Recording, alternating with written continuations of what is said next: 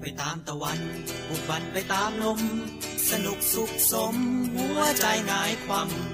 ชีพที่ยาวนาน หรือสั้นแค่เพียงคำ เอาตู้แช่น้ำแล้วเดินต่อไป เธอสอบหาเนื้อผ้าคลุมครอบสายลมคงรอบไว้ สายใจไหลลูสู่สวรรค์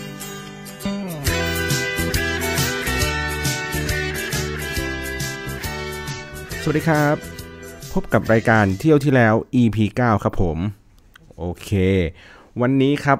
เข้าเรื่องกันเลยครับ วันนี้เราจะพาคุณผู้ฟังครับไปเที่ยวประเทศจีนกันนะครับเพราะวดีผมเพิ่งกลับมาจากที่จีนนะครับ แล้วก็ตั้งใจหมายมันปั้นมือมานานแล้วล่ะว่าอยากจะไปที่เมืองนี้นะครับ เป็นเมืองแรกที่เรารู้สึกว่าเราอยากจะไปนะครับ นั่นก็คือเมืองเซี่ยงไฮ้นั่นเองนะครับ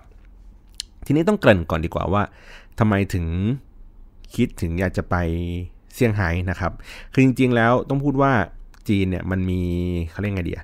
มันมีหลายเมืองอะครับที่ที่น่าสนใจมันมีอย่างเช่นแบบพวกเซนเจิ้นที่คนไทยก็ชอบไปเวลาแบบนึกถึงการช้อปปิ้งนะครับหรือว่าไปแบบเที่ยวกำแพงเมืองจีนที่ปักกิ่งนะครับ หรือว่าอาใกล้ๆหน่อยอาหารการกินดูคล้ายๆกันบางครั้งก็พูดภาษาไทยกันได้ อย่างเช่นพวก 12 ปันนา หรือว่าเป็นพวกคุณหมิงนะครับ แต่ว่าผมมาเลือกที่จะไปเซี่ยงไฮ้เพราะว่ามันมีเสน่ห์อะไรบางอย่างที่เรารู้สึกว่าเราแบบ อยากจะลองไปดูสักครั้งหนึ่งนะครับ ทีนี้จะพูดว่าเป็นการไปเมืองจีนครั้งแรกก็ไม่เชิงนะผมต้องเท้าความอย่างนี้ก่อนว่า เมื่อก่อนตอนสักประมาณป .6 ครับ นานมากแล้วล่ะ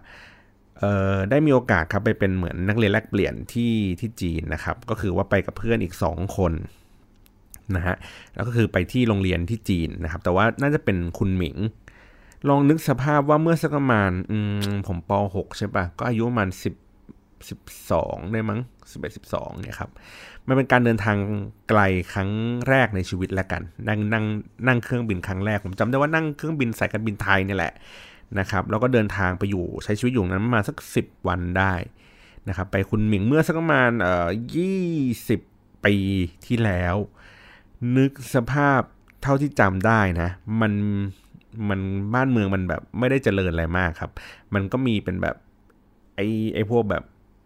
ขับถ่ายอะไรเงี้ย มันก็เป็นเรื่องที่เหมือนเราเคยได้ยินตามเดี่ยวไมโครโฟน หรือว่าใครๆก็เคยเล่าให้ฟังนะว่าแบบโอ้โหห้องน้ำจีนนี่มันแบบสุดๆเลย ก็คือแบบนั่งพูดไงดีนั่งขี้กันบนบนบนรางเนี่ยครับรางแบบ พื้นปูนนะครับแล้วให้มันน้ำไหลผ่าน หรือมันไม่มีการกั้นห้องอะไรที่มันเป็นมิดชิดอะไรอย่างนี้มากนักนะครับ แล้วก็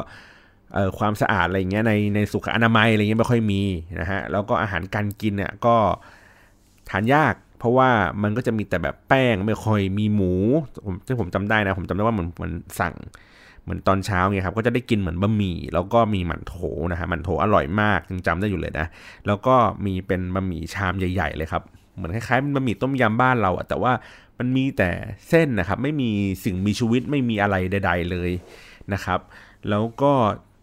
ที่แบบจำแม่นๆอีกครั้งหนึ่งก็คือตอนคือแบบเราจำได้ว่าเอ้ยอาหารการกินมันกินหากินยากหาอร่อยอร่อยไม่ค่อยเจอแต่ว่าเราเป็นคนที่กินง่าย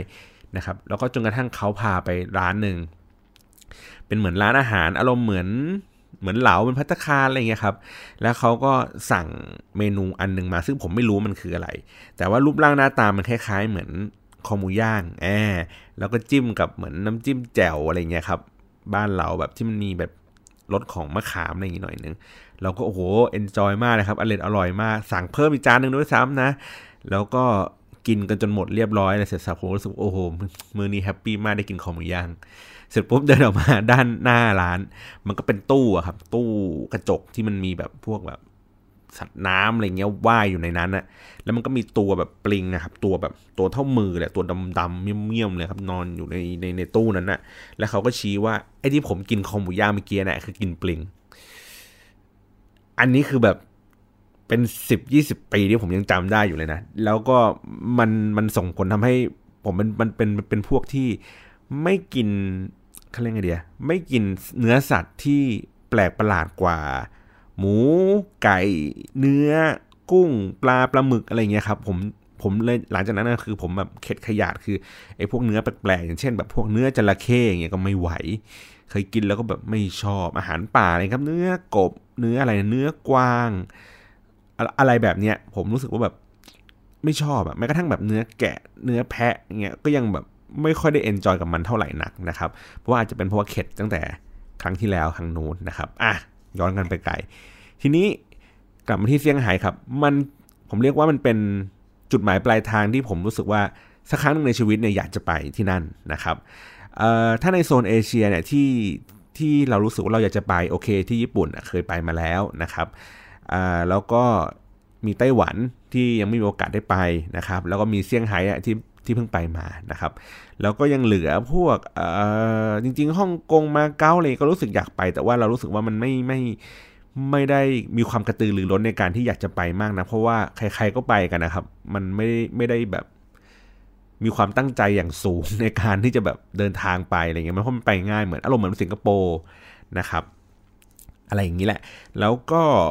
ด้วยความที่ว่าเซี่ยงไฮ้มันมีความ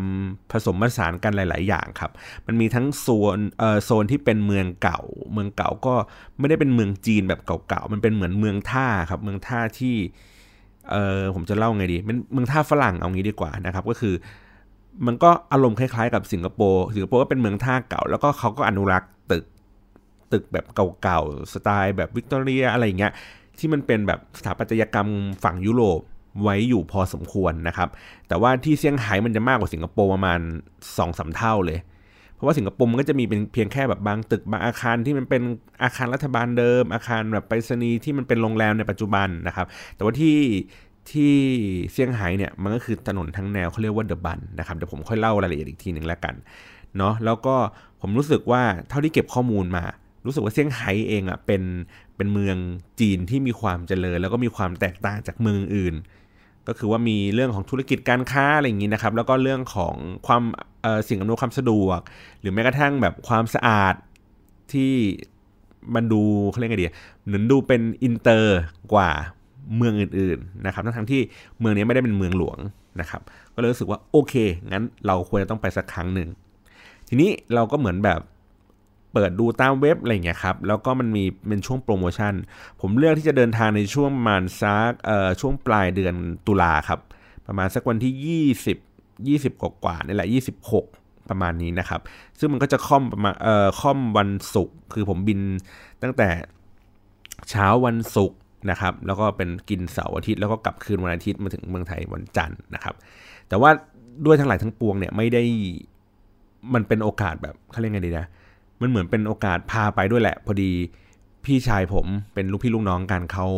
ทำ magazine อยู่นะครับ แล้วก็เขาอยากจะไปทำสกู๊ปที่เซี่ยงไฮ้พอดี ผมก็เลยบอกว่าไอ้ไปด้วยเหรอไปด้วยไปด้วยด้วย ขอไปด้วยคนนะครับขอเป็นลูกมือขอเป็นอะไรใด ๆ ก็ได้ก็คือแบบเอ้ยขอติดสอยห้อยตามเขาได้ไปเที่ยวนั้นพอดีนะก็เลยแบบเออ มันประจวบเหมาะกันพอดีนะครับ ทีนี้ผมก็จะเล่าเท้าความต่อไปนิดนึงว่า การไปเมืองจีนเนี่ยมันต้องทำวีซ่าเนาะวีซ่าที่ ค่าใช้จ่ายในการทำนะครับประมาณสัก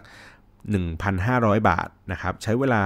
ราวๆ3วันทำการนะครับถึงจะได้ตัวที่เป็นวีซ่าขึ้นมา ซึ่งมันก็จะมีหลายแบบอย่างเช่นว่าถ้าเป็นวีซ่าแบบด่วนมากๆ ใช้เวลา 1 วันค่าใช้จ่ายมันก็จะแพงขึ้นประมาณ 3,000 บาท อันนี้ผม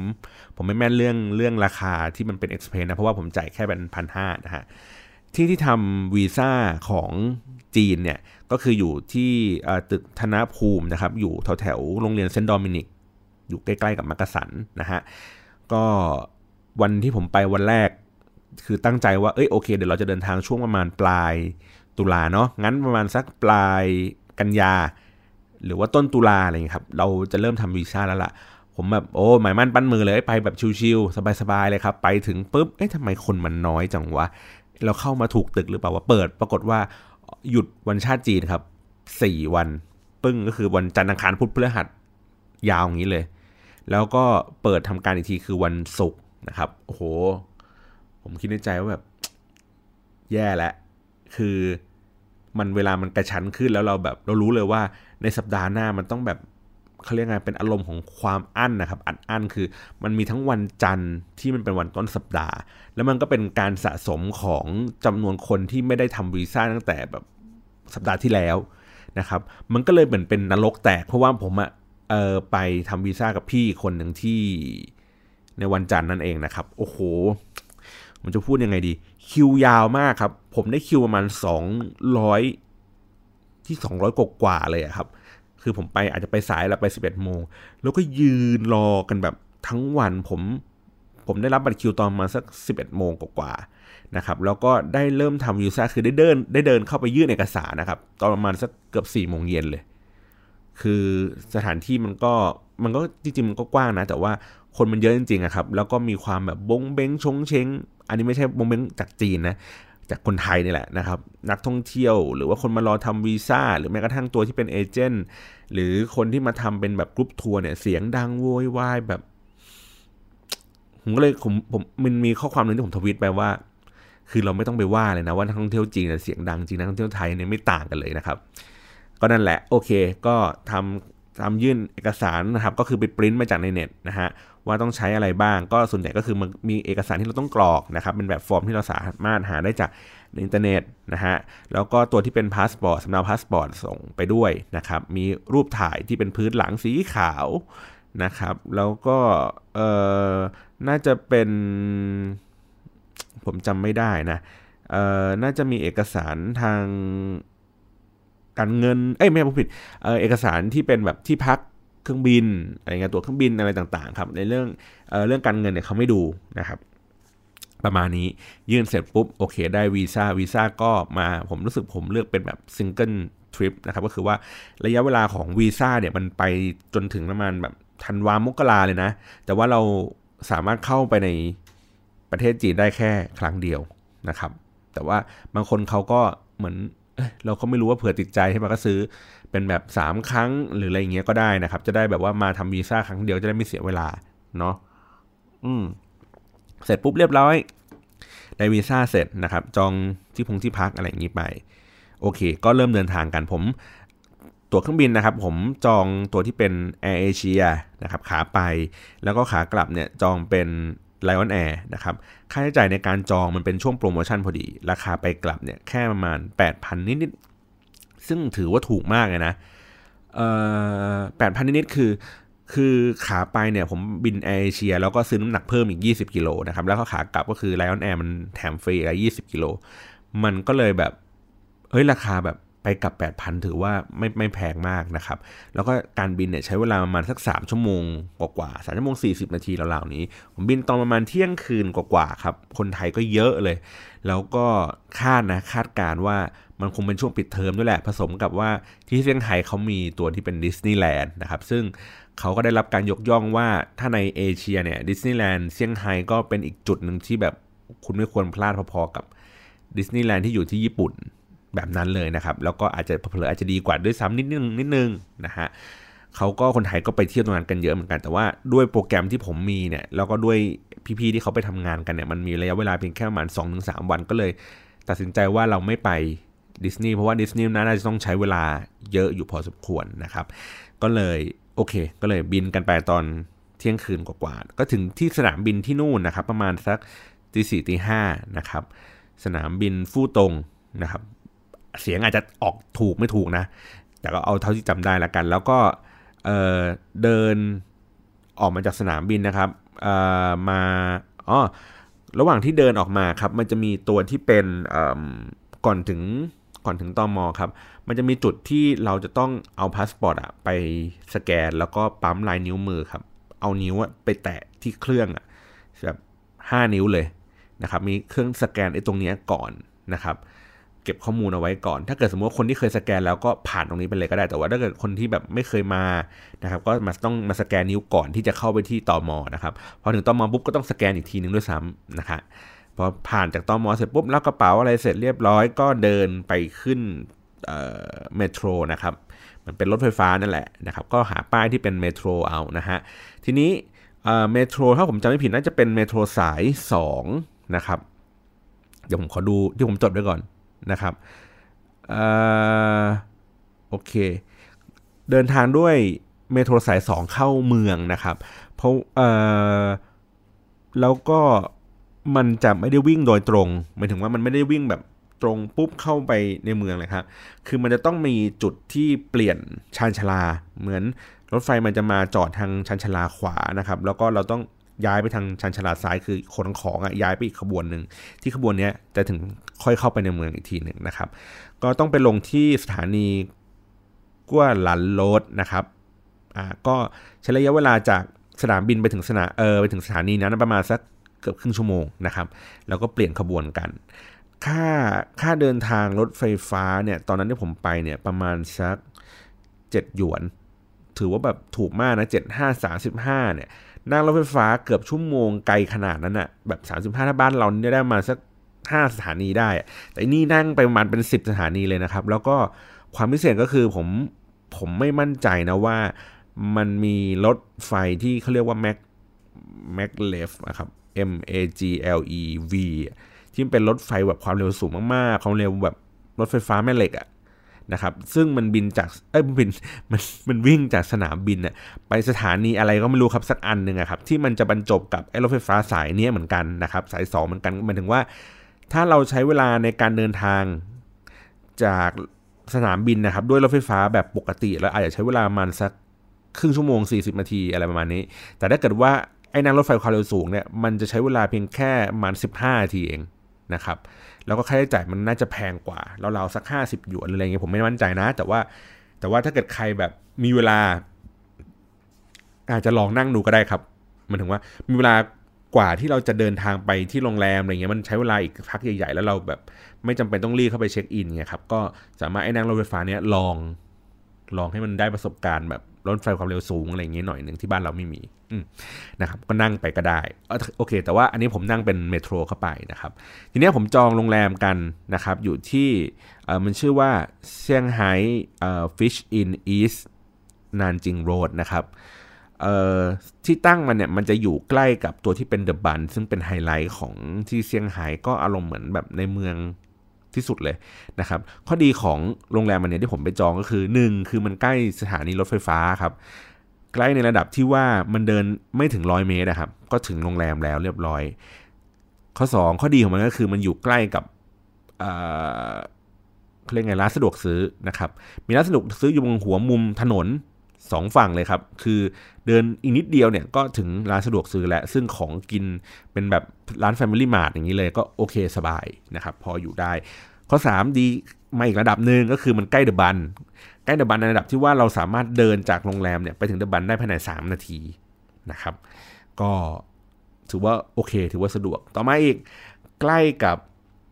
แหล่งร้านอาหารที่เป็น local food ครับ มีตอนเช้าๆตอนที่ผมไปถึงเนี่ยมันก็จะมีตัวที่เป็นซาลาเปามันโถน้ำเต้าหู้นะครับมีอะไรสารพัดผลไม้เต็มไปหมดเลยนะครับ เราก็เลือกช็อปเลือกกินกันได้ชี้ชี้จิ้มจิ้มเอานะครับ แต่ว่าทริปนี้บังเอิญว่ามันมีพี่คนหนึ่งที่เขาพูดภาษาจีนได้ก็เลยแบบโอเคโล่งใจสบายใจหน่อยนะครับ สามารถดิวกันได้อ่าประมาณนี้นะครับ แต่ว่าเรื่องการใช้จ่ายแบบช้อปปิ้งอะไรต่างๆเนี่ยที่ผมสังเกตก็คือว่าทุกคนเนี่ย ที่นั่นน่ะใช้ QR code ครับเขาก็จะมีเป็นแบบ QR code แปะไว้อยู่หน้าร้านนะครับเราก็จะเห็นว่าคนข้างหลังเนี่ยตะโกนสั่งปุ๊บแล้วก็ยื่นมือกดมือถือขึ้นมาสแกน QR code ตัวนี้ปึ๊ดเรียบร้อยเสร็จสับนะครับแล้วไม่ได้มีเพียงแค่ร้านอาหารนะ คุณป้าที่ขายดอกจำปีหน้าไอ้รถไฟฟ้าใต้ดินเนี่ยก็ใช้ QR code ครับ อารมณ์เหมือนแบบคุณยายร้อยพวงมาลัยอะหน้าสถานีรถไฟฟ้าเงี้ยครับก็ใช้ QR code ในการแบบชำระของ ความพีก็คือลงไปใต้ดินหิวน้ำครับ อยากจะกินน้ำกดจากตู้อะครับ มันไม่มีให้หยอดเหรียญมันไม่มีให้หยอดแบงก์มันเป็น QR code สแกนก็พลาดไปอีกนะครับ เพราะฉะนั้นเนี่ยอันนี้คือแบบแพร่หลายหลากหลายมาก ผมมาแค่สงสัยเฉยๆนะ แต่ว่าถ้าเกิดใครใครฟังแล้วได้ข้อมูลอะไรก็แจ้งมาหน่อยละกันว่าเออผมแค่คิดในใจว่าเฮ้ยไอคนไทยเนี่ยเวลาจะไปสมัคร QR code ที่ผมอ่านเจอนะ ว่าอยากจะใช้ประสบการณ์แบบนั้นบ้างมันต้องมีบัญชี บัญชีเงินฝากที่จีนนะครับ ต้องเปิดบัญชีต้องอะไรอย่างเงี้ยอ่า มันก็เลยทำให้คนไทยอาจจะแบบใช้งานตรงนี้ไม่ได้ แต่ว่าบัตรเครดิตบางประเภทของของบ้านเราอะครับ อย่างเช่นพวก SCBM อะไรเงี้ย ที่มันมีเป็นแบบ QR code ติดอยู่หลังบัตรเครดิตผมไม่มั่นใจนะว่า มันสามารถเอาไปชำระแบบวิธีการนั้นได้หรือเปล่านะครับ แต่ว่าน่าจะทำไม่ได้แหละ เพราะว่ามันคือการสแกนเนาะ หมายถึงว่าเราต้องเปิดแอปของเราแล้วเราก็ทำการสแกนไอ QR code พวกนี้แล้วก็ยิงค่าออกไป แต่ว่าบัตรเครดิตเรามันเหมือนแบบ มันต้องให้เขามายิงอะไรอย่างเงี้ยแหละ ก็เลยคิดเออก็เลยผมก็เลยพกเงินไปพกเงินสดไปนะครับ รอบนี้ผมแลกไปประมาณ 10,000 บาทนะครับ ตีเป็นเงินหยวนก็หารห้าครับก็ประมาณ 200 กว่าหยวนนะครับ เงินเงินไทยก็ประมาณ 4 จุดกว่า4.6 4.7 วันนี้ผมแลกน่าจะเป็นประมาณ 4.7 แหละ ผมก็ตีประมาณ 5 นะครับ โอเค ทีนี้ก็เดินทางไปที่โรงแรมครับ แต่ว่าโรงแรมมันเช็คอินบ่ายสองผมไปถึงโรงแรมมันเจ็ดโมงเช้าแบบสะโหลสะเหลนอนหลับได้บ้างไม่ได้บ้างนะครับ ก็ทำการเอากระเป๋าเนี่ยไปเก็บที่โรงแรม เสร็จสับเรียบร้อยนะครับ ก็เลยเอ๊ะงั้นโปรแกรมวันแรกเนี่ยเราจะไปไหนกันดี คือคือในทริปนี้ครับมันมันเหมือนประมาณว่าเขาว่ามีแผนเอาไว้ในใจอยู่แล้วว่า เอ้ยจะไปที่นั่นที่นี่แต่ว่าเขาไม่ได้ระบุเป็นเวลาว่า สถานที่ที่ที่เขาอยากจะไปเนี่ยควรจะต้องไปตอนไหนนะครับผมก็เลยมีโอกาสได้แบบเอ๊ะโอเค งั้นลองเปิดดูได้ทำกันบ้านมาเล็กน้อย ส่งให้เขาดูว่าเออสถานที่ไอ้พวกนี้นะน่าจะตามรอย ทีนี้ผมก็ยึดจากตัวกระทู้อันหนึ่งครับที่อยู่ในพันทิปมันน่าจะเป็นของเพจโกกราฟนะฮะที่เขาพูดว่าไปเที่ยวสถานที่ฮิปฮิปอย่างเงี้ยไปเที่ยวร้านกาแฟร้านสวยๆผมก็เลยยึดตามนั้นมานะครับ ซึ่งบางอันก็ เป็นตามภาพที่เขารีวิว และบางอันก็ร้านมันก็หายไปแล้วเดี๋ยวผมค่อยเล่ากันไปนะครับ ทีนี้อะผมไปเดินทางนั่งรถไฟฟ้าไปปุ๊บเอ่อ Google Map มันบอกผิดครับ มันมีทริปในเอ่อมีทริคในในในในในเว็บพันทิปครับเขาพูดประมาณว่า เอ่อที่เมืองจีนเนี่ย Google Map เนี่ยไม่ค่อยแม่นเท่ากับ Apple Map นะครับ เพราะว่า Google ไม่ไม่มีอิทธิพลในในจีนมากเท่า Apple นะครับ ทีนี้ผมก็ใช้ตัวที่เป็น Apple เนี่ย Apple Map เนี่ยมาเช็คกับโรงแรม ทีนี้มันพอยจุดที่เป็นโรงแรมผิดนะครับ มันเหมือนน่าจะเป็นอีกสาขาหนึ่งอะไรประมาณนี้แหละ มันก็เลยทำให้ผมอะลงอีกสถานีหนึ่งจริงๆมันเป็นสถานีสถานีเดียวกันแต่ว่าลงคนละทางออกครับ ผมอะลงในจุดที่มันเป็น Nanjing Road นะครับ ก็คือเป็นอีกฟากหนึ่งของโรงแรมเนี่ยแหละ ก็คือโผล่มาเป็นกลางแหล่งช้อปปิ้งเลยครับ แต่ว่ามันเป็นตอนเช้า ภาพที่เห็นคือโผล่มาจากรถไฟใต้ดินปุ๊บมีคนแก่ๆลำไทเก๊กกันอยู่ กลางลานที่ลายล้อมไปด้วยห้างหรูๆที่ปิดตัวอยู่ ผมก็แบบเฮ้ยมาเบอร์นี้เลยเหรอวะไม่แบบช็อกอะว่าแบบ เออมันมัน คือลำไทยเก๊กบ้านเรานี้มันเป็นลำในสวนลุมใช่ป่ะ อันนี้อารมณ์เหมือนลำอยู่หน้าลานในสยามสแควร์อะไรเงี้ย เออ ผมก็แบบเออ ก็แปลกดีเหมือนกันนะครับ แล้วก็เดินวนๆวนๆหา หาทางไปโรงแรมนะครับ ก็เลยแบบเดินผ่านไอ้ตัวที่เป็นร้านอาหารที่พวกโลเคอลต่างๆ ก็ได้กินเป็น เออ เหมือนเป็นคล้ายๆมัทบะมันเป็นแผ่นแป้งอะครับ แล้วก็ข้างในเนี่ยก็ใส่เป็นพวกผักมีแครอทมี หอมมีอะไรอย่างเงี้ยครับเหมือนอารมณ์ผมผมเรียกว่าซับเวย์เมืองจีนนะครับเนี่ยก็ใส่ใส่ไปแล้วก็มีเป็นแบบไส้กรอกของเขาที่รสชาติมันเหมือนกุนเชียงบ้านเราอะแต่แบบเฮ้ยอร่อยนะเออราคาก็ไม่แพงมากครับประมาณ 3-4หยวนนะผมจำไม่ผิดนะครับ ก็แบบชิ้นใหญ่เลยแบบอิ่มเลยแหละนะครับใส่น้ำซอสราดอะไรอย่างงี้สักอย่างไปคล้ายๆซับเวย์เอางี้เลยละกันนะครับ ก็ได้กินลองท้องไป แล้วก็มีตัวที่เป็นหมันโถมีน้ำเต้าหู้อะไรอย่างนี้ไป ซึ่ง ซึ่งตัวแพ็กเกจของเขาเนี่ยร้านนะครับ บางร้านมันก็เป็นแบบอารมณ์เหมือนเหมือนหน้าร้านข้าวต้มอะครับ แล้วก็เปิดหน้าร้านให้มาทำอาหารทำอาหารตามสั่งอะไรอย่างนี้กันนะครับ แล้วก็ทำไอ้เมเกที่ผมเล่าให้ฟัง หรือว่าบางร้านก็เป็นแบบ kiosk แบบดีๆ เลย เป็นแบบร้านหรูๆนะครับ สั่งมาเป็นน้ำเต้าหู้เนี่ยก็ packaging ก็ดี มีตราโลโก้ มีเป็นแบบปิดฝาข้างบนให้เราเจาะอารมณ์เหมือนชาไข่มุกเลยครับ แต่ว่าเป็นน้ำเต้าหู้นะ เออ ก็ดูลงทุนดีเหมือนกันนะครับ ทีนี้โอเค แวะ ไปปุ๊บเข้าไปเช็คอินโรงแรมโรงแรมสามารถเข้าได้ตอนบ่ายสองฉะนั้นเนี่ยผมมีเวลาเหลืออยู่เยอะมากแต่8ปดโมงเช้าจนถึงบ่ายสองนะครับก็เลยโอเค งั้นเราเดินทางไปที่แรกเลยแล้วกันว่า เอ้ย ในเมื่อเรากินข้าวเช้าเราอยากจะกินข้าวสายๆหน่อยนะครับ ก็ผมก็เลยเลือกร้านที่ชื่อว่าแปงโชแปงชาวเบเกอรี่นะครับ P A I N นะครับ แล้วก็ C H A U D นะฮะ เออร้านนี้ที่ผม list เอาไว้อยู่พอดีผมเจอในที่พันทิปนะครับในเว็บพันทิปเขาบอกว่ามันเป็นร้านที่แบบเอ้ยครัวซองต์อร่อยนะฮะผมก็เลย search อันเนี้ยใน Apple Map นะครับมันก็พาผมไปอีกที่หนึ่งคือคือคือร้านที่เขารีวิวอะเขาอยู่ที่หนึ่งครับ แต่ว่า Google Map เออ Apple Map เนี่ยพาผมไปอีกที่หนึ่งซึ่งมันเป็นโซนที่เป็นโซนเมืองเลยครับ เหมือนแบบตึกหรูๆมันเป็นห้างที่ผมเรียกว่าเขาเรียกไงดีมันชื่อห้างว่า Revenue อะครับ มันอารมณ์เหมือนเป็น Avenue แต่ว่าเป็นห้างข้างในที่รวมพวกแบรนด์หรูๆอะอยู่ในนั้น แล้วก็ลายล้อมด้วยตึกออฟฟิศต่างๆนะครับ ก็ขึ้นจากสถานีนานอีสนานจิงโรดนะครับ แล้วก็ไปที่เเลือกเดินทางด้วยเมโทรสาย 10 นะครับ คือตรงนานจิงอีสนานจิงโรดมันมีทั้งสาย 2 และสาย 10 นะครับ แต่ว่าอันนี้ผมเลือกเดินทางไปที่สาย 10 นะฮะแล้วก็ลงนั่งรถไฟไปแล้วก็มันดูแผนที่ผิด หรือว่าผมจำผิดอะไรสักอย่างแล้วก็หลับหลับตื่นตื่นกัน ปรากฏว่าไปสุดสายปลายทางของสาย 10 ลงไปเสร็จปุ๊บผมก็เอ๊ะขึ้นไปข้างบนทำไมมันไม่มีชื่อถนนอันนี้วะปรากฏว่าอ๋อนั่งเลยป้ายครับ เลยมาประมาณ 3-4 ป้าย นั่งรถนั่งรถไฟฟ้ากลับมาอีกทีหนึ่งแล้วก็ไปลงที่สถานียี่หลีนะครับยี่หลีรด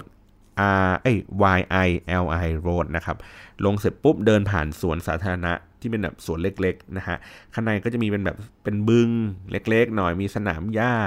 นะครับ คือมันให้ความรู้สึกว่าแบบ แล้วอากาศมันก็เย็นๆอะประมาณสัก 20 องศา มันมันเป็นความรู้สึกที่ดีนะในในอารมณ์ประมาณว่าเหมือนเราอยู่ทำงานอยู่ท่ามกลางออฟฟิศแถวสาทรนี่ครับ แล้วเรารู้สึกว่าแบบเครียดจังวันนี้แบบโอ๊ยอึดอัด อยากแบบเดินเล่นมาคลายเครียดแบบเปิดสมองเนี่ยครับเขาก็เดินลงในสวนสาธารณะสวนสาธารณะนั้นมันมีคนที่แบบว่าแต่งตัวเป็นชุดแบบทำงานอะไรเงี้ยเขาก็เดินเล่นเดินผ่านอะไรเงี้ยหรือบางทีก็มานั่งพักนั่งชิวๆมันรู้สึกว่ามันมันมันมันมีพื้นที่ในการที่ทำให้คนในเมืองเขาผ่อนคลายขึ้นนะครับ มันไม่ได้เป็นสวนสาธารณะที่ใหญ่โตอะไรมากมายนะ แต่ว่ามันเป็นแบบเหมือนพื้นที่ส่วนกลางที่ทุกคนมันสามารถที่จะแบบมา relax กันตรงนี้ได้นะครับ ก็เดินผ่านในตรงนี้ไปเสร็จปุ๊บ แล้วก็เดินไปอีกสักประมาณ 2 บล็อกนะฮะ ก็ถึงตัวที่เป็น L'Avenue นะครับที่ผมบอกเข้าไปข้างในก็โอเคเข้าห้องน้ำอะไรอย่างนี้ก่อน เพราะว่าเราเดินทางกันมาไกลเราไม่จะโอเคจัดกการอะไรต่างๆให้เรียบร้อยเพราะว่าน่าจะเป็นห้างหรูห้องน้ำน่าจะสะอาดหน่อย ซึ่งก็เป็นอย่างนั้นจริง ๆ นะครับ แล้วก็ภาพที่เห็นก็คือว่าพอห้างมันเริ่มเปิดครับสักประมาณสิบโมงกว่าผมเห็นคนนะวิ่งเข้าวิ่งออกในห้างตลอดเวลาเลยครับ อารมณ์น่าจะเป็นเหมือนพวกแบบ พวกไลแมน พวกแกลบอะไรเงี้ยที่ที่มารับจ้างซื้ออาหารซื้อขนมซื้อของกินในห้างครับ แล้วก็ไปส่งลูกค้า คือผมคือวัฒนธรรมเนี้ยมันมีที่จีนนะเอ่อมีคนเหมือนแบบพวกไลแมนผมผมเรียกไลแมนแล้วกันนะครับ พวก messenger เนี่ยเขาก็ไปนั่งอยู่หน้าร้านอาหารที่มีชื่อเสียงนะครับ แล้วก็รอรับออเดอร์จากลูกค้าแล้วก็เดินไปสั่งนะครับ เป็นอย่างนี้เหมือนบ้านเราเลยนะครับ แต่ว่าผมรู้สึกว่า ที่ที่เหนือกว่าบ้านเราคือมันแอคทีฟมากครับ คือมันวิ่งเลยครับ วิ่งคือจอดมอเตอร์ไซค์ปุ๊บแล้ววิ่งเข้ามาในห้าง วิ่งไปซื้อวิ่งไปซื้อเสร็จวิ่งกลับไปที่มอเตอร์ไซค์อีกทีหนึ่งคือคือมีความ active มากกว่าบ้านเราบ้านเราแบบโอ้ยสบายสบายชิวๆนะครับ อาจจะเป็นเพราะว่าแบบเอ้ยเมืองเขาใหญ่โตหรืออะไรอย่างนี้กันไป แล้วก็จุดที่สังเกตอีกอันหนึ่งก็คือว่ามอเตอร์ไซค์ที่นี่ครับ ไม่มีเสียงเลย ไม่เป็นเครื่องยนต์แบบเบนซิน เลยนะครับ ทุกอันเป็นสกูตเตอร์ไฟฟ้าหมดเลยนะครับเสียงเงียบมากนะครับแม้กระทั่งแบบ Messenger ก็ใช้เป็นสกูตเตอร์ไฟฟ้า อาจจะเป็นเพราะว่าด้วยสกูตเตอร์ไฟฟ้ามันทำความเร็วได้ไม่เยอะมากผมก็เลยอาจจะเป็นสาเหตุที่ทำให้ให้ Messenger เขาต้องวิ่งตลอดเวลาอะไรแบบนี้นะครับ แล้วก็สามารถจอดบนฟุตบาทได้นะครับ วิ่งบนฟุตบาทบ้างบางครั้งเหมือนกันนะฮะแต่ว่าไม่มีบีบแต่ไล่คนนะฮะก็ก็ไม่ใช่ Thailand only นะฮะที่ ขี่มอเตอร์ไซค์แล้วจอดบนฟุตบาทนะครับบ้านบ้านเมืองเขาก็จอดกันแต่ว่าเขาก็จะมีระเบียบว่าเฮ้ยโอเค เฉพาะบล็อกนี้นะ ห้ามจอด ถ้าจอดปุ๊บเนี่ยจะโดนแบบโดน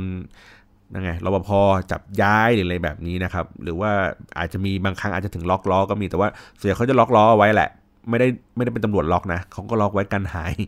นะครับ แล้วก็แบบจักรยงจักรยานก็จอดกันแบบ แล้วก็มีพวกแบบ sharing bike อะไรเงี้ยครับเต็มหมดเลย นะครับทั้งเมืองเลยแล้วก็คนในเมืองนั้นก็แบบสามารถที่จะเดินไปสแกนเพื่อปลดล็อกตัวจักรยานแล้วก็ขี่ไปได้เหมือนกันก็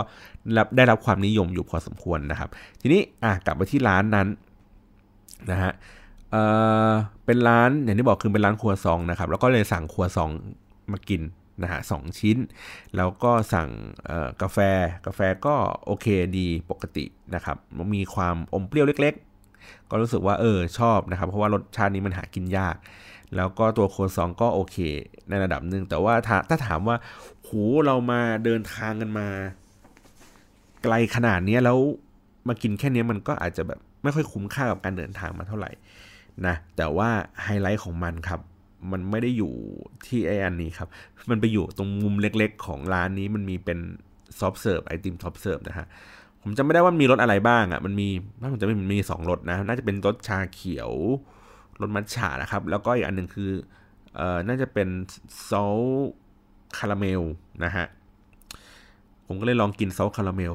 มันมีความเป็นแบบซอสซอสคาราเมลคาราเมลมีความเกลือเค็มๆแบบปะแล่มปะแล่มโผล่มาแบบแวบแวบแวบแวบแวบแล้วก็มีความเป็นคาราเมลแบบอร่อยพูดแค่นี้เลยแล้วกันว่า ออมันเป็นแบบ มันเป็นความสดชื่นครั้งแรกที่ที่เราได้เจอครับ ที่ที่เมืองจีน แล้วก็หน้าร้านเขาก็สวยแต่งร้านเป็นแบบอินดัสเทรียลนิดนึงนะครับ ก็มีมีความเป็นเหล็ก ความเป็นปูนเปลือยอะไรเงี้ยครับ พอสมควรเหมือนกันก็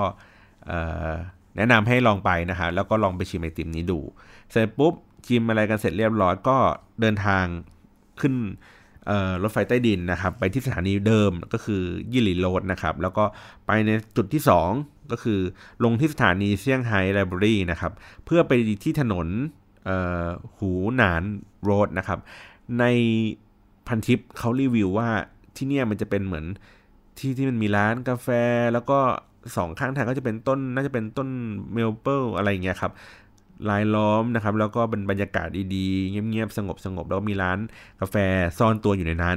ปรากฏว่าไปถึงปุ๊บเดินไปที่ถนนเนี่ย ผมเจอร้านกาแฟอยู่มันร้าน ร้านหรือสองร้านอะแล้วร้านหนึ่งเป็นร้านที่ปิด มันเหลือร้านเปิดอยู่ร้านเดียว แล้วก็เดินไปถนนนะครับ เดินไปประมาณบล็อกหนึ่งอะสุดเจอสี่แยกปุ๊บเดินไปอีกสักครึ่งบล็อก แล้วก็รู้สึกว่าน่าจะไม่มีอะไรแล้วอะ นะครับแล้วก็จะมีเป็นร้านเพิ่งเปิดใหม่เป็นร้านเหมือนแบบร้านผลไม้ปั่นที่แบบดูสวยงามอยู่ตรงหัวมุมแบบนั้นเลยนะครับ แล้วก็เลยรู้สึกว่าอ้าวนั้นอาจจะมาผิดวันมาวันที่เขาปิดร้านกัน หรือว่ามาในช่วงเวลาที่ หรือว่าเขาอาจจะยังไม่เปิดทั้งที่ตอนนั้นผมไปอยู่เนี่ยก็ประมาณเกือบเที่ยงเที่ยงแล้วนะเที่ยงเที่ยงบ่ายๆแล้วนะก็เลยรู้สึกว่าอ่าใส่มาผิดเวลาพาผิดที่มาผิดวันนะครับ ก็เลยแบบไม่ได้มีอะไรมากตรงนั้นนะฮะก็เลยเดินเดินเดิน เดินกลับมา มันก็จะมีขากลับเนี่ยก็คือเดินไปปุ๊บเดินกลับมาอีกทีหนึ่งมันจะเป็นตรงหัวมุมสี่แยกคือ ถ้าเกิดขึ้นจากรถไฟฟ้าไปนะครับมันก็คือเลี้ยวซ้าย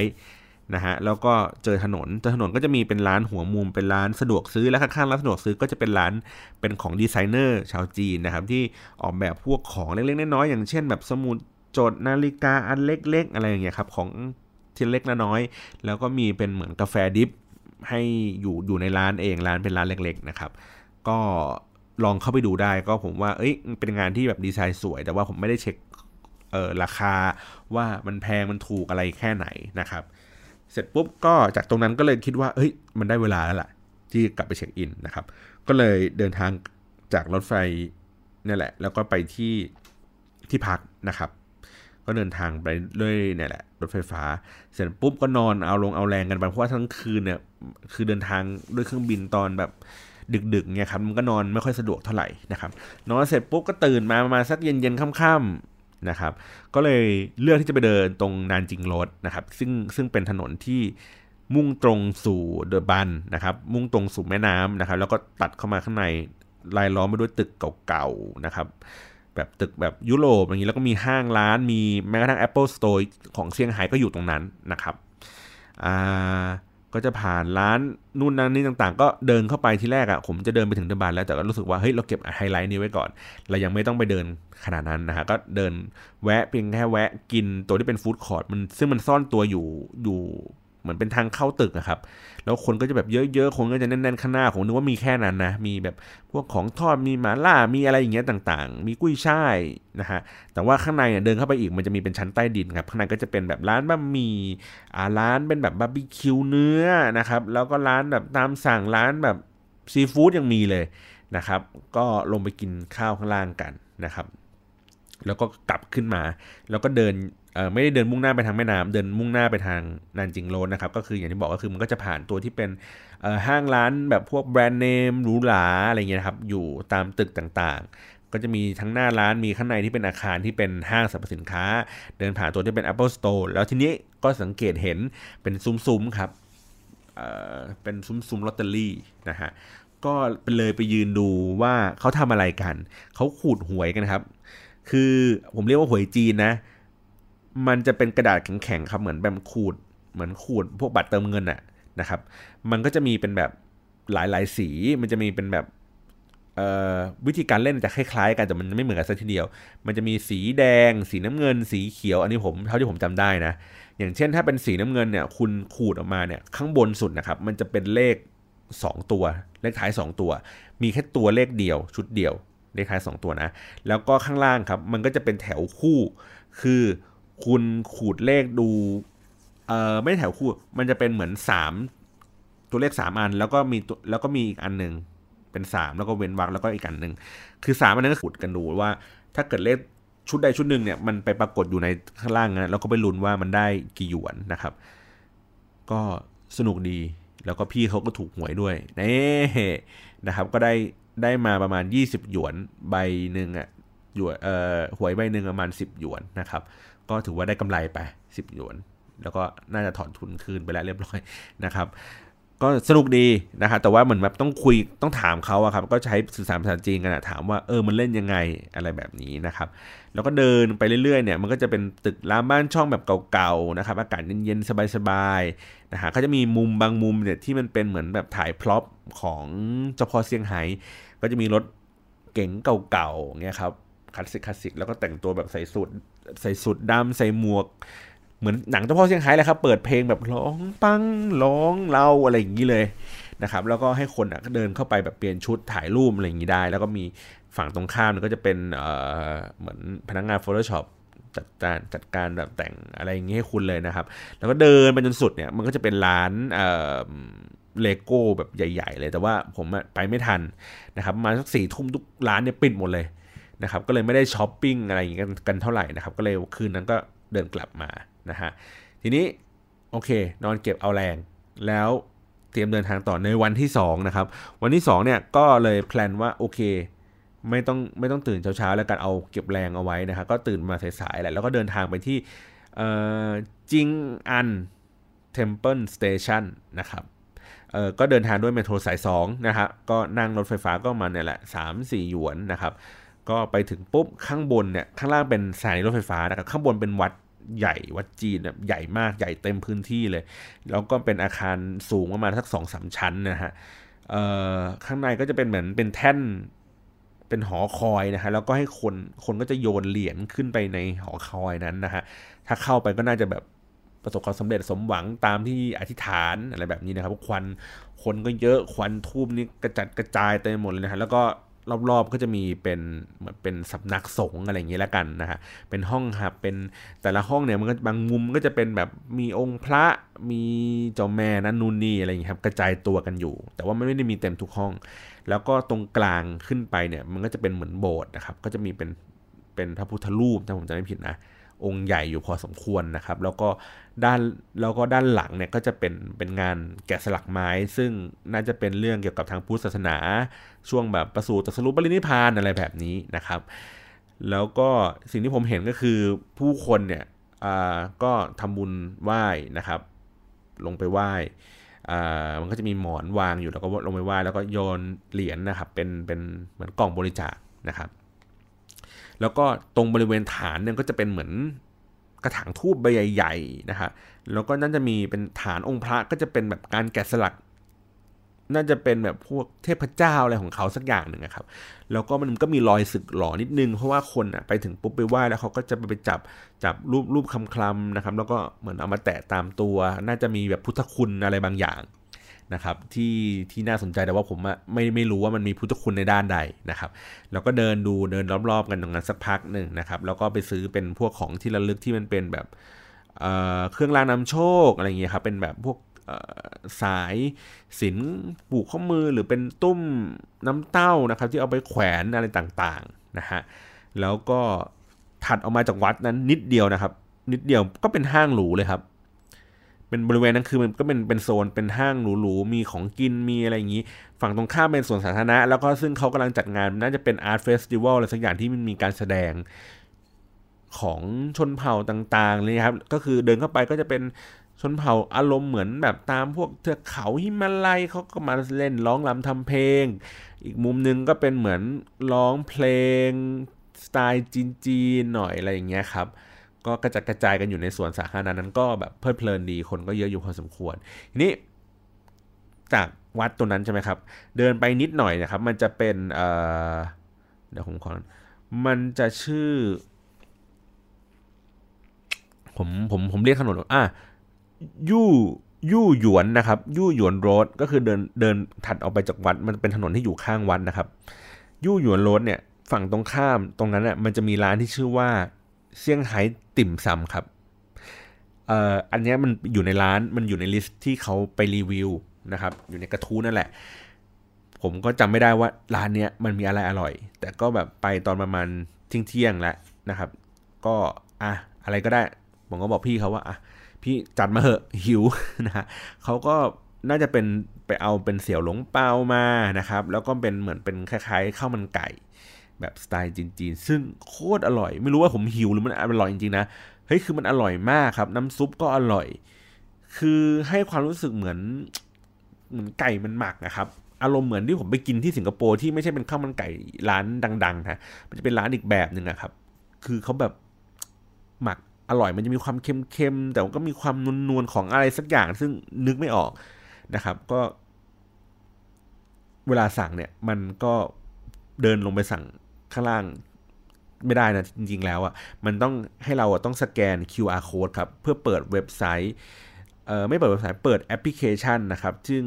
น่าจะอยู่น่าจะฝังตัวอยู่ในพวก WeChat หรืออะไรต่างๆเนี่ยแล้วเราสามารถที่จะเลือกเมนูอาหารนะจากในมือถือของเรา แล้วก็ส่ง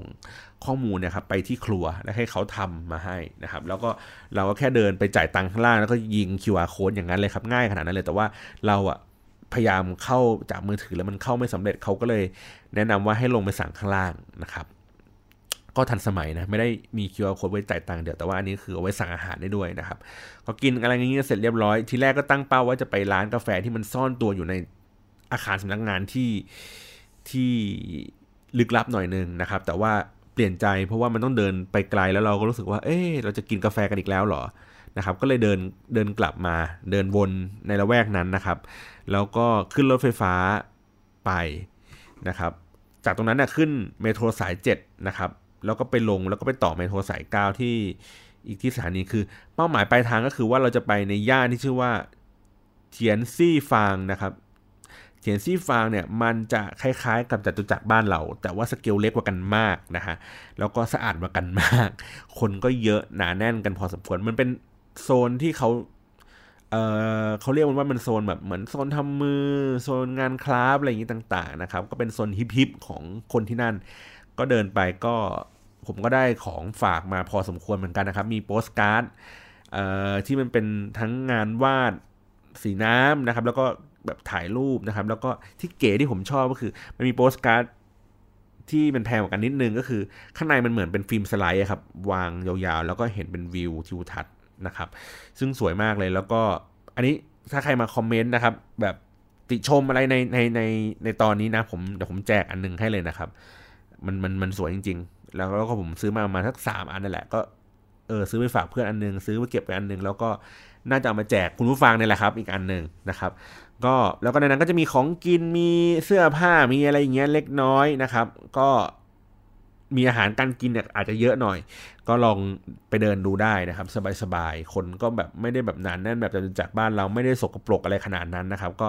ลองไปดู หรือถ้าเกิดว่าเฮ้ยเดินแล้วอยากจะพักเนี่ยรอบๆ นั้นก็จะมีเป็นร้านอาหาร หรือว่าร้านกาแฟอันเล็กๆซ่อนตัวอยู่นะครับ แล้วก็เราลองไปไปลองชิมชิมลองจิบจิบจิบจิบได้นะครับ แล้วก็ถ้าเราเดินทะลุ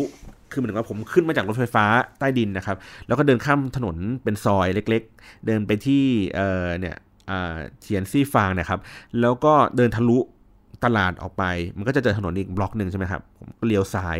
มันก็จะเป็นหัวมุมนะครับ หัวมุมมีร้านครัวซองอะไรสม ถ้าผมจะผิดชื่อว่าครัวซองเดอปารีสอะไรสักอย่างหนึ่งเนี่ย อันนั้นคือครัวซองอร่อยกว่าไอ้ร้านครัวซองวันแรกที่ผมไปกินอีก เอ้ยจริงจริง อันนี้คือแบบอันซีนเหมือนกันเพราะว่าเราเดินมางั้นแล้วเราแบบเอ้ยหิวแล้วเราจะกินก่อนข้าวเย็นอะไรเงี้ยครับแวะไปกินก็เอออร่อยดีนะครับ ก็อยากให้ไปลองตรงนั้นดู แล้วก็ทีนี้ผมก็เดินเดินเดินต่อมา แล้วก็ไปถึงที่ห้างก็คือห้างมันก็จะเป็นจุดที่เป็นสถานีรถไฟฟ้านะฮะก็แวะกินชานมไข่มุกนะครับชื่อร้านว่าแชทบอลนะครับซึ่งข้างในเนี่ยมันก็จะเป็น เป็นแก้วที่มันเป็นเหมือนขวดพลาสติกนะครับ แล้วก็ฝาข้างบนมันเป็นฝาอลูมิเนียม แล้วก็เจาะรูเอาหลอดใส่เข้าไปข้างในนะครับ ข้างในก็จะเป็นเเขาก็คงจะแบบเคลือบไปด้วยน้ำตาลทรายแดงนะครับวาดวาดอยู่ตรงบริเวณริมขวด แล้วข้างในก็จะเป็นชาไข่มุกนะครับผสมคาราเมลอะไรอย่างนี้หน่อยหนึ่งแล้วก็ใส่เข้าไปมันก็จะเป็นลวดลายแบบสีน้ำตาลอะไรเงี้ยครับวิธีการกินก็คือเราก็ต้อง เอาหลอดเนี่ยไปเขย่าเขย่าหมุนหมุนหมุนสุดท้ายสีมันก็ออกมาเป็นชานมไข่มุกปกติเลยนั่นแหละ ก็มีความหวานหวานไข่มุกเองก็หวานนิดนึงนะครับไม่หวานมากก็โอเคแหละถูกจริตอยู่นะครับ เสร็จปุ๊บหลังจากตรงนั้นเนี่ยเราก็ต้องเดินไปอีกสักพักใหญ่ๆเลยครับ เดินผ่านโซนที่พักอาศัยของแรกของเขานะครับมันแฟลตเต็มไปหมดเลย เพื่อที่จะเดินทางไปต่อรถไฟฟ้านะครับเเดี๋ยวขอดูก่อน นะครับต่อรถไฟฟ้านะครับมาที่โอเคตามมาที่พักครับ ก็ไปลงที่สถานีมาอีกสายหนึ่งนะฮะแล้วก็ไปกินคืนนั้นก็เลยไปจบกันที่ร้านบะหมี่อยู่แถวๆโรงแรมนะครับ ก็ไอโซนที่เป็น local food นะฮะก็เป็นแบบบะหมี่ชามใหญ่ๆ น่าจะเป็นบะหมี่เนื้อนะครับ เป็นน้ำซุปน่าจะเป็นเหมือนน้ำซุปแกงกะหรี่แบบนี้ก็ อร่อยดีครับ แล้วก็ที่นี่เขาให้ชามใหญ่มากๆเลยนะฮะดังนั้นแล้วนี่แบบแนะนำนะว่าคนเดียวมันกินไม่หมดจริงๆขณะผมกินเยอะๆนะแชร์กันก็ได้ครับ ชามเดี๋ยวนี้กินกัน 2 คนดีกว่า อันนี้อันนี้ให้คำแนะนำอย่างนี้เลยแล้วกันนะครับอ่าโอเคก็คืนนั้นก็เสร็จเรียบร้อยปุ๊บกลับไปที่โรงแรม ก็ต้องมีภารกิจครับ เราต้องหาร้านเบียร์กินกันนะฮะก็เลยแบบนั่ง search กันดูว่าเอ๊ะใกล้ๆแถวๆโรงแรมนี้มีร้าน craft beer อะไรที่น่าสนใจราคาไม่แพงมากนะครับ ผมก็เจออยู่ร้านหนึ่งครับ อยู่ถัดจากสถานี ถัดจากโรงแรมเราไปสักประมาณ3-4 สถานีครับอออยู่ที่เหลาซีเหลาซีเมนนะครับเหลาซีเมนก็นั่งรถไฟฟ้าไปนะฮะไปถึงที่ร้านประมาณสักเกือบเกือบสี่ทุ่มแล้วล่ะ มันชื่อร้านว่าแจ็คกี้เบียเนสนะครับ เดินหาอยู่ ไม่เดินหานานด้วยครับ เดินตามแผนที่ไปเรื่อยเดินไปปุ๊บถึงหน้าร้านปั๊บอ้าวร้านปิด ลูกค้ากลุ่มสุดท้ายกำลังออกมาจากร้านพอดี ผมก็อ้าวชิบหายแล้วเดินทางมาตั้งไกล มาแล้วก็ร้านปิด เอาไงดีวะ ไม่ได้คืนนี้เราต้องกินเบียร์เราต้องหาเบียร์กินนะครับ ก็เลยลอง search ดูว่าแถวๆนั้นอะมีร้านอะไรที่น่าสนใจครับ ก็คือเน้นที่มันเป็น craft beer นะ มันก็พบว่า มันแนะนำว่าให้ผมเดินไปอีกสักประมาณกิโลหนึ่งครับ ก็คืออารมณ์เหมือนไปอีกหนึ่งสถานีรถไฟฟ้าแหละ ไปในย่านที่ชื่อว่าซินเทียนตี้ซินเทียนตี้เนี่ยเอ่อมันผมผมแค่คำจำกัดความว่ามันคือคล้ายๆเหมือน CDC ครับ มันจะเป็นพื้นที่ที่มีแต่ห้างหรู คือแบบ น่าจะเป็นแบบห้างหรูที่ชิคๆด้วยนะด้วยนะ เพราะว่าในระหว่างที่ผมเดินผ่านไปครับ อ้ตรงสถานีมันก็เป็นโซนที่อยู่ปกติครับ คนก็แบบเทน้ำลาดลงพื้นถนนแบบปกติอย่างนั้นเลยนะ เป็นใช้ชุดอย่างนั้นเลย แต่เดินถัดไปอีกบล็อกเดียวครับ มันก็เป็นสวนสาธารณะเล็กๆ แล้วก็เดินผ่านตึกออฟฟิศซึ่งใต้ตึกออฟฟิศนั้นมีโชว์รูม Rolls-Royce McLaren Ferrari ติดกันเลยสามอันนะครับ เดินไปถึงปุ๊บไปถึงสี่แยก เดินหลบไปหน่อยนึง ไปเจอร้าน Tom Ford เจอแบรนด์หรูอะครับทุกทุกอย่างอะที่ที่พอจะมีได้ครับอยู่ตรงนั้นหมดเลยครับเรียงรายล้อมไปหมดเลย แล้วก็คนก็แบบแน่น ข้างในน่าจะเป็นเหมือนเป็นเป็นผับเป็นร้านเหล้าอะไรเงี้ยที่แบบนั่งสบายๆแล้วก็ตึกข้างนอกก็จะเป็นแบบร้านพวกแบรนด์หรูๆต่างๆนะครับ เดินเดินเดินไปปุ๊บก็ ร้านไอ้ร้านเบียร์เนี่ยครับมันก็จะอยู่ตรงหัวมุม ชื่อร้านว่า The Brewer นะครับ ก็เป็นร้านแบบอารมณ์เหมือน Hard Rock Cafe แต่ว่าเล็กๆหน่อยนะครับ ข้างในก็เต็มไปด้วยฝรั่งปาร์ตี้ช่วงฮาโลวีนกันนะครับ แล้วก็เลยสั่งเบียร์ craft beer มากินกัน 2 2 แก้วเพราะผมไปกับพี่แค่2คนนะครับ ก็รสชาติก็โอเคไม่แย่นะครับ แต่ว่าผมว่า craft beer บ้านเรานี้อร่อยกว่านะครับ กินกันเสร็จเรียบร้อยก็เดินทาง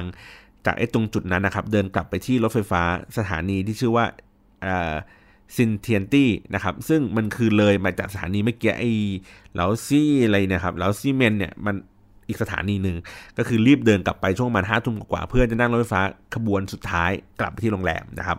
ก็เดินผ่านตัวที่เป็นอ่ออันหนึ่งที่มันเป็นไฮไลท์แล้วผมถ่ายรูปไว้แล้วผมไม่ได้ไปอีกอีกวันนึงก็คือ มันเป็นคูมะมงคาเฟ่ครับ คูมะมงไอ้หมีตัวกนตีนกนตีนตัวดำๆนั่นแหละ มันเป็นแบบมันมีคาเฟ่ของมันเองเลยครับ แล้วก็แบบข้างในก็ตกแต่งมาด้วยคูมะมงมีตัวแบบแมสคอตมีตัวตุ๊กตาอะไรอย่างนี้ขาย ที่แรกว่า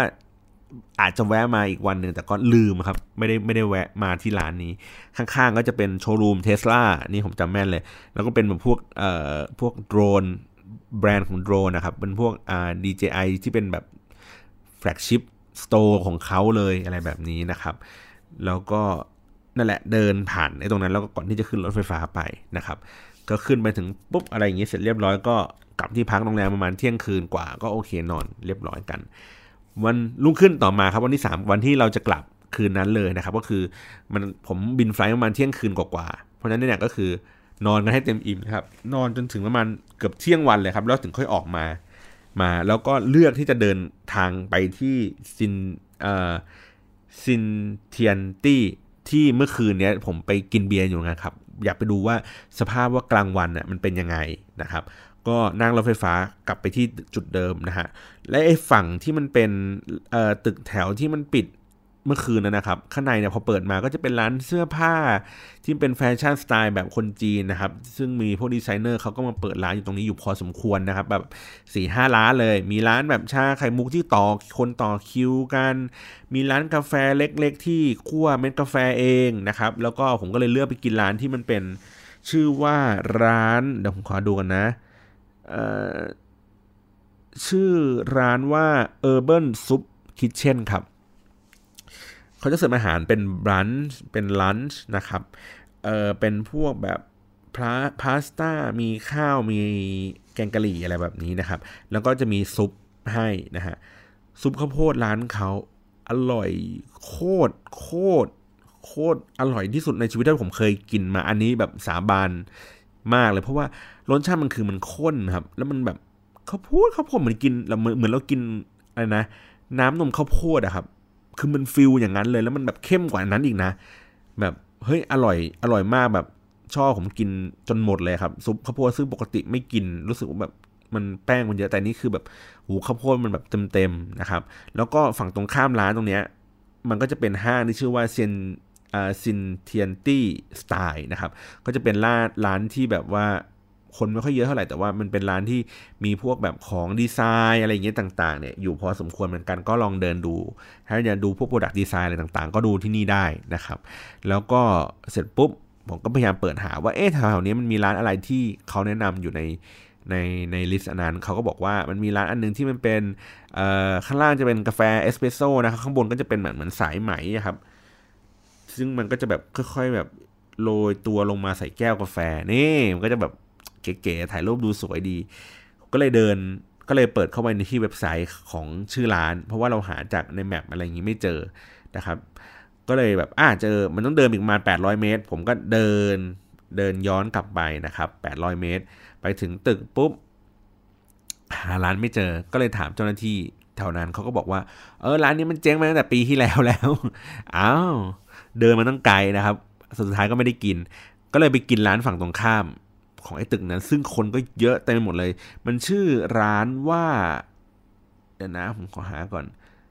มันชื่อร้านว่า Hey T Mix นะครับ เยอะระดับที่ว่าผมเดินเข้าไปสั่งชา ผมได้บัตรคิวที่รับชาประมาณ 60 คิว60 คิวนะ แล้วไอ้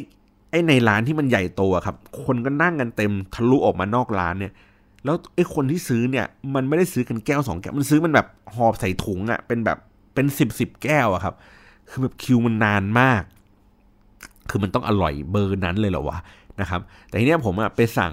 น่าจะสั่งคือมันนึกไม่ออกว่าจะสั่งอะไรดีครับ เพราะว่าคนที่นี่เขาก็กินชาแบบแปลกๆอะ่ะ คือนอกเหนือจากชาไข่มุกที่เราแบบเป็นท่ามาตรฐานของเราอะครับ มันก็จะเป็นชาผลไม้สีมันก็จะออกเป็นแบบ ชมพูส้มๆ ใส่ตัวที่เป็นแบบเปลือกส้มลงไปใส่ตัวที่เป็นเมลอนลงไปอะไรเงี้ยครับใส่ตัวที่เป็นทับทิมลงไป ผมไปลองชิมชาอันหนึ่งของเขาอะครับ อารมณ์รสชาติเหมือนน้ำกระเจี๊ยบบ้านเราเลย เออ แต่ว่ามันเป็นชานะเขาบอกว่าเป็นแบบใบชาชงมาก็จะเป็นสีแบบชมพู แบบน้ำกระเจี๊ยบบ้านเราอันนั้นแหละครับ ก็ไม่ได้ชิมชิมเป็นชาไข่มุกแทนก็ ผมว่าเฉยๆแต่ว่า พี่ที่เขาไปด้วยบอกเขาบอกว่าอร่อย พวกพุดดิ้งพวกอะไรเงี้ยนะครับก็ลองไปดูลองไปชิมดูนะครับ ถ้าลองคิวได้ เสร็จปุ๊บเดินทางจากตรงนั้นนะครับ ไปตัวที่เป็น China Art Museum ครับ ก็นั่งรถไฟฟ้าไปนะครับ แล้วก็ไปเปลี่ยนสถานีที่เขาเรียกว่า People Square นะครับ แล้วก็นั่งรถไฟฟ้าไป เอ้ยไม่ใช่สิ ขาไปน่าจะไม่ได้เปลี่ยนที่สถานีนั้นนะครับ ก็นั่งไปที่ China Art Museum ไปถึงประมาณสักสี่โมงเย็นครับ มันปิดมาห้าโมงก็รีบไปถ่ายรูปอย่างเดียวเลยครับ ไม่ได้ดื่มด่ากับ museum อะไรของเขาเท่าไหร่เลย ภาพที่ผมจะบรรยายก็คือว่ามันเป็นเหมือนอาคารจีนนะครับ ที่มันเป็นเหมือนศาลจีนแบบ modern modern ศาลเอ่อเป็นเป็นแท่งไม้สี่เหลี่ยมนะครับ แล้วก็แบบ วางทับทับทับทับทับกันไปนะครับถ้าเกิดคุณลองไป search ดูคุณก็จะเห็นว่าอ๋ออันนี้เหมือนเคยเห็นคุ้นตากันมาบ้างนะครับ ก็สวยงามยิ่งใหญ่มากๆนะครับ ถ่ายรูปกันข้างนอกกันสนุกสนานเลยผมเห็นนักท่องเที่ยวถ่ายกันเต็มไปหมดเลยนะครับแล้วก็ไม่ค่อยมีใครอยากจะเดินเข้าไปข้างในหรอกเพราะว่ามันเดินไปเนี่ยมันก็แบบขึ้นบันไดเลื่อนกันไปสูงเลยนะครับ แล้วก็ขึ้นไปถึงชั้นน่ะก็คือเดินจากข้างล่างนะครับ ขึ้นขึ้นขึ้นขึ้นขึ้นบันไดขึ้นไป แล้วมีบันไดเลื่อนขึ้นไปอีก โผล่อีกทีหนึ่งคือชั้น 12 แล้วก็ค่อยๆเดินไล่ลงมานะครับ เป็นอาร์ตแกลเลอรี่ที่แบบใหญ่โตมาก พื้นที่น่าจะแบบพื้นที่ในในนั้นอะอารมณ์ประมาณความใหญ่นะ ผมพยายามกะ ผมว่าประมาณสักเดอมอมากะปีอะคือมันมันใหญ่ประมาณนั้นเลยอะนะครับ แล้วก็แต่ว่าเสียดายว่ามันรูปที่มันวาง หรือว่านิทรรศการที่เขาอยู่ข้างในเนี่ย มันไม่ได้มีภาษาอังกฤษ แปะเอาไว้ด้วยครับ มันมีแต่ภาษาจีน ผมก็เลยแบบ เออ ดูแล้วก็คงแบบไม่ค่อยเข้าใจเท่าไหร่ก็เลยเดินดูผ่านไวๆแล้วก็ช่วงตอนที่มันกำลังจะถึงทางออกครับ มันก็จะเป็นเหมือนเขาน่าจะเป็นช่วงเออน่าจะเป็นนิทรรศการที่พูดถึงประเทศจีนแล้วก็พูดถึงเมืองเซี่ยงไฮ้ในในในลักษณะเป็นความทันสมัยอะไรอย่างเงี้ยนะครับ แล้วก็เป็นภาพที่สะท้อนเอ่อ ความแตกต่างระหว่างยุคยุคยุคเก่ากับยุคปัจจุบันนะครับ มันมีภาพหนึ่งที่มันแบบเป็นภาพใหญ่อยู่ อยู่พอสมควรน่าจะประมาณความสูงน่าจะประมาณสักสองเอ้ยสามเมตรสี่เมตร ความกว้างน่าจะประมาณสักเกือบสิบเมตร ผมดูไกลๆอะนึกว่าเป็นภาพถ่ายสมัยก่อนประมาณสักมันยี่สิบปีที่แล้ว ปรากฏพอดูใกล้ๆอ้าวภาพวาดนี่ว่า มันเป็นภาพวาดแบบเชิงสถาปัตยกรรมนะครับ สไตล์แบบพวกเตกอะครับที่เขาที่เขาวาดกันก็คือภาพนั้นเป็นภาพสนามบินนะครับ แล้วก็พวกเปอร์สเปกทีฟอะไรต่างๆ ที่อยู่บนสนามบินอะที่อยู่ในภาพนะครับ คือมันแม่นมันแม่นมากคือแม่นจนเหมือนแบบอย่างที่บอกที่แรกมองนึกว่าเป็นภาพถ่าย คือสเกลมันเป๊ะเป๊ะมากเลยครับ ผมก็ยืนดูอยู่นานอยู่เหมือนกันว่า เออมันเขาเก่งจังวะอะไรเงี้ยครับแล้วก็อีกอันหนึ่งก็วาดเป็นมุมที่มองเห็นตัวที่เป็น China Art Museum นะครับแล้วก็เห็นตัวเมืองทั้งหมด แต่ว่าเขาใช้สีน่าจะเป็นสีอะคริลิกนะครับ เป็นสีแดงหลาย ๆ เฉดนะครับ มาไล่วาดไล่โทนไปก็สวย ผมก็ยังถ่ายรูปเก็บไว้อยู่เลยนะว่าแบบ เออ มันมันมันคืองานเขาแบบดีอะแล้วก็แบบรูปแบบใหญ่โตมากคือให้เกียรติศิลปินแบบ อยู่ในห้องแบบใหญ่อะแบบ โหสูงแบบ ประมาณแบบตึกสามสี่ชั้นนะครับ แบบฮอลข้างในเนี่ยคือใหญ่มากเลยนะครับ แล้วก็เลยแบบอะโอเคเดินกันมาเสร็จเรียบร้อยปุ๊บก็นั่งรถไฟฟ้าอ้อมอ้อมเมืองไปที่แรกว่าจะเรียกแท็กซี่ แต่ว่าเรียกไม่มาสักทีนึงนะครับ ก็อ้อมนั่งรถไฟฟ้าอ้อมไปไปที่เออเขาเรียกว่า Oriental Pole Tower นะครับ หรือว่าหอไข่มุกตะวันออกนะครับ ก็มันน่าจะเป็นเหมือนหอแบบส่งสัญญาณทีวี นะครับที่มันเป็นรูปกับไข่มุกเปิดไฟสวยๆนะครับผมไปถึงประมาณสักช่วงมันเกือบหกโมงเย็นแล้วล่ะแบบแดดกำลังตกนะครับกำลังแบบท้องฟ้ากำลังเปลี่ยนสี แล้วก็แบบตึกมันก็แบบฉายไฟขึ้นมานะครับ ข้างหลังก็จะเป็นตึกที่เป็นเขาเรียกว่า financial center นะฮะเป็นตึกสูงๆ ก็เป็นเอกลักษณ์ของที่เซี่ยงไฮ้เหมือนกันแต่ว่าผมว่าไอ้ตึกไข่มุกเนี่ยมันมันมันมันแปลกดีนะครับ แล้วก็เดินไปร้านข้างๆเนี่ยคือมันก็จะเป็นเหมือน คือขึ้นจากรถไฟฟ้ามาขึ้นสะพานลอยต่อครับก็จะเป็นสกายวอล์กเดิน เดินดูวิวเดินถ่ายรูปอะไรอย่างนี้ได้ แล้วก็ข้างบนไอ้ตัวที่เป็นเอ่อหอไข่มุกก็สามารถขึ้นไปดูวิวข้างบนได้เหมือนกัน แต่ว่าผมไปตอนเย็นแล้วก็เลยแบบ เออ ก็เลยไม่ไปตรงนั้นดีกว่านะครับ เพราะว่ามันน่าจะใช้เวลาเยอะ แล้วก็เดินมันมีร้าน Starbucks อยู่นั้นด้วยนะครับ ก็ใครที่แบบว่าอยากจะซื้อของซื้อของซื้อแก้ว Starbucks เก็บไว้ก็ต้องแวะไปนะ เพราะว่าไอ้ร้านเนี้ยผมเห็น แก้วชุดหนึ่งที่มันเป็นช่วงน่าจะเป็นช่วงไหว้พระจันทร์นะครับเป็นแบบเป็นลายการ์ตูนแบบกระต่ายน่ารักน่ารักเห็นแล้วก็แบบอยากจะซื้อแต่ก็คิดในใจว่าเออขี้เกียจแบกเพราะเดี๋ยวเราต้องกลับไปที่โรงแรมอีกทีนึงก็เลยไม่ได้ซื้อครับ ปรากฏว่าที่สนามบินไม่มี และที่สาขาอื่นในเซี่ยงไฮ้ก็แม่งก็ไม่มี แม่งมีที่นี่ที่เดียวเฉยเลย ก็เลยงงว่าแบบ หรือว่าจริงสาขาอื่นอาจจะหมดก็ได้นะ แต่ว่าเราแบบพลาดเพราะนั้นเนี่ยคือเทคนิคครับ ถ้าเราไปเจอของที่เราชอบที่ไหนอะซื้อเลยครับ อย่าไปคิดว่า เฮ้ยเดี๋ยวสาขาข้างหน้าแม่งมีนะครับซื้อไปเถอะแล้วคุณยอมแบกมันก็อย่างน้อยกูก็ได้แล้วอะไรอย่างนี้นะครับ อ่าจากตรงจุดนั้นปุ๊บถ่ายรูปอะไรกันเสร็จเรียบร้อยนั่งรถไฟฟ้าอีกประมาณอีกสถานีหนึ่งครับ กลับไปที่โรงแรม เพราะว่าอย่างที่บอกคือสุดท้ายปลายทางคือเราจะไปจบที่เดบันนะครับ ก็เลยกลับไปที่รถไฟฟ้าใต้ดินที่มันเดินผ่านหน้าโรงแรมนะครับ เดินกลับไปที่เดบันเดบันก็เสน่ห์ของมันก็คืออย่างที่บอกว่าจะเป็นตึกเก่าๆสมัยแบบ เมื่อสักประมาณปี 1,700 1,800 อะไรอย่างงี้นะครับ ก็จะมีกลิ่นอายของตึกเก่าๆ มีการเล่นสียิงแสงนะครับ คนก็แบบเยอะมากนักท่องเที่ยวคือแบบเยอะมากเลย แต่ว่ามีความเป็นระเบียบเจ้าหน้าที่ตำรวจคือเยอะเช่นเดียวกันนะครับ ก็อำนวยความสะดวกมีคนคอยเก็บขยงขยะอะไรเงี้ยร้อยไม่ไม่โวกเวกโวยวายกันแบบ ไม่มีความวุ่นวายอะไรอย่างนี้มากมายนักนะครับ เดินถัดไปเนี่ยถ้าเกิดว่าด้านด้านหน้าถ้ามันเป็นตึกเก่า เรียงสีไล่สีกันนะครับ ลองเซิร์ช Google ดูก็ได้ชื่อเดอะบันนะครับ ด้านหลังเราก็จะเป็นแม่น้ำครับ แล้วก็เห็นไอ้ตัวไอ้หอคอยหอไข่มุกไอ้พวกนั้นแหละครับ แล้วก็ตึกไอ้พวก financial center เขาเรียกกันว่าตรงนั้นอะฝั่งตรงนั้นอะเรียกว่าฝั่งเมืองใหม่นะครับ แล้วก็เดินตรงเดอะบันก็เรียกว่าฝั่งเมืองเก่า มันก็เลยมีความแบบสองด้านสองเฉดนะครับ คือเรามองไปฝั่งเมืองเก่าถูกไหมข้างหลังก็จะเป็นแบบฝั่งเมืองใหม่ครับฝั่งแต่ถ้าเกิดเรามองไปที่ฝั่งเมืองใหม่ มันก็จะเป็นมองทะลุแม่น้ำแล้วก็มีเรือพวกเรือนำเที่ยวเรือขนของอะไรเงี้ยครับไหลมาก็คงคล้ายๆเหมือนเจ้าพยาบ้านเรา แต่ว่ามันเป็นคุ้งน้ำครับเป็นจุดที่มันโค้งพอดี คนก็นิยมไปถ่ายรูปตรงนั้นกันเยอะมากนะครับ ก็ผมก็แนะนำว่าถ้าเราเอากล้องไปเนี่ย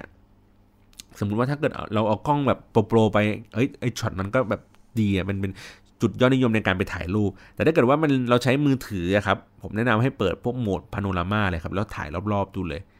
มันเพราะว่าข้างหน้ามันก็สวยใช่ป่ะข้างหลังมันก็สวยไม่ว่าเราจะยืนมอง The Bund ก่อนหรือว่าเราจะมองตัวที่เป็นไอหอคอยไข่มุกอันนี้ก่อนนะครับ มันก็สวยทั้งคู่เลย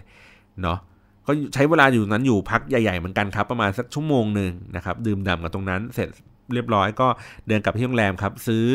ของฟงของฝากกันนะครับ ก็คือซื้อตามร้านสะดวกซื้ออะไรที่เราไปลองแวะๆซื้อๆกันมาแล้วลองกินกินดูว่าเออมันอร่อยดีนะครับ ก็แวะซื้อกันมาเสร็จปุ๊บ แล้วก็เดินทาง กลับด้วยรถไฟฟ้า แต่ทีเนี้ยคำเตือนนิดนึงก็คือว่ารถไฟฟ้ามันจะหมดประมาณสักสี่ทุ่มครับ มันจะคืออย่างที่บอกที่ผมเล่าตั้งแต่ตอนแรกเลยว่ารถไฟฟ้ามันมันต้องไปเปลี่ยนขบวน ที่สถานีไอ้กุ้ยหลานโรดนะครับ เพราะฉะนั้นแล้วเนี่ยไอ้ไอ้รถไฟขบวนสุดท้ายจากกุ้ยหลานโรดเนี่ย วิ่งเข้าสนามบินคือสี่ทุ่มครับ ดังนั้นแล้วถ้าคุณไปเลนกว่านั้นเนี่ย ต่อให้คุณจะเช็คอินดึกกว่านั้นหน่อยนึงอะรถไฟมันก็ไม่วิ่งแหล้วครับ แต่ว่าทางแก้ก็คือว่ามันจะมีถ้าผมจำไม่ผิดมันจะเป็นสถานีก่อนหน้าถึงกุ้ยหลันโลนะครับประมาณสักสองสามสถานี มันเป็นสถานีที่ไอ้รถไฟแม่เหล็กที่ผมเล่าไว้ตั้งฟังตอนตั้งแต่แรกครับ มันเป็นจุดเริ่มต้นขนาดนั้นแล้วมันก็จะวิ่งเข้าสนามบินนะครับ ซึ่งมันจะวิ่งออกขบวนสุดท้ายประมาณสักสี่ทุ่มนิดๆสี่ทุ่มสิบห้าอะไรอย่างงี้ครับ ซึ่ง ถ้าเราพลาดจากไอ้ขบวนนั้นเราเราไปสายเราแนะผมแนะนำว่าไม่ต้องไปถึงไอ้กู้หลันโรดครับ มาที่สถานีเนี้ยที่มันอยู่ข้างหน้ากู้หลันโรดแล้วก็จ่ายตังแพงหน่อย ก็อารมณ์เหมือน ถ้าเป็น Airport Link บ้านเราก็เป็นสาย Express อะวิ่งเร็วแล้วก็แพงหน่อยนิดนึงนะครับ ก็เป็นทางเลือกที่เผื่อเอาไว้แล้วกันนะฮะโดยรวมๆไปเซี่ยงไฮ้ค่าใช้จ่ายที่ใช้กันไปเนี่ย ผมน่าจะใช้ประมาณสักสี่พั นะครับเหลือตังเก็บเหลือตังกลับมาอีกประมาณสามพันเอ้ยไม่ใช่สิเราใช้น่าใช้ไปสี่ครับใช้ไปสี่ถึงห้าพันนะครับแล้วก็เหลือตังกลับมาอีกห้าพันเพราะว่าผมแลกไปหมื่นหนึ่งนะครับค่าของชีพก็อาหารการกินก็ตกแต่ละมือก็ประมาณสามร้อยอะไรเงี้ยครับก็อารมณ์เหมือนที่เราไปญี่ปุ่นนั่นแหละนะครับเพราะอาหารการกินเนี่ยอย่างมะมีหนึ่งชามก็ประมาณห้าสิบหยวนห้าสิบถึงเจ็ดสิบหยวนนะครับ ซึ่งก็ อิ่มไหมก็คืออิ่มโคตรมันมันมันคือหนึ่งอิ่มครึ่งเลยอะของของเราอะครับเออดังนั้นแล้วอาจจะไม่มีความจำเป็นที่เราต้องต้องสั่งใหญ่ขนาดนั้น แต่ว่าถ้าเราไปกับเพื่อนมันก็จะแบบช่วยแชร์กันได้ค่ากินนะครับอ่าแล้วก็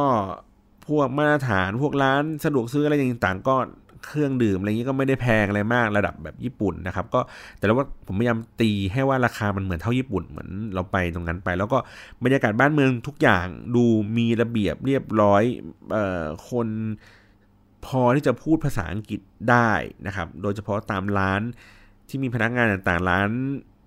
ร้านที่ดูดีๆครับพูดภาษาอังกฤษได้เกือบหมดเลยนะครับ แล้วก็เอ่อ ไม่ไม่ค่อยสกปรกมากนักนะครับ แล้วก็การเดินทางก็สะดวกสบายมีรถไฟฟ้าคือวิ่งเต็มไปหมดเลยนะครับ หรือว่าสามารถที่จะนั่งรถเมล์เอาก็ได้ และที่สำคัญครับที่ผมรู้สึกว่าเซี่ยงไฮ้มันเหมือนปารีสคือทั้งบรรยากาศทั้งความเป็นระเบียบทั้งวิถีชีวิต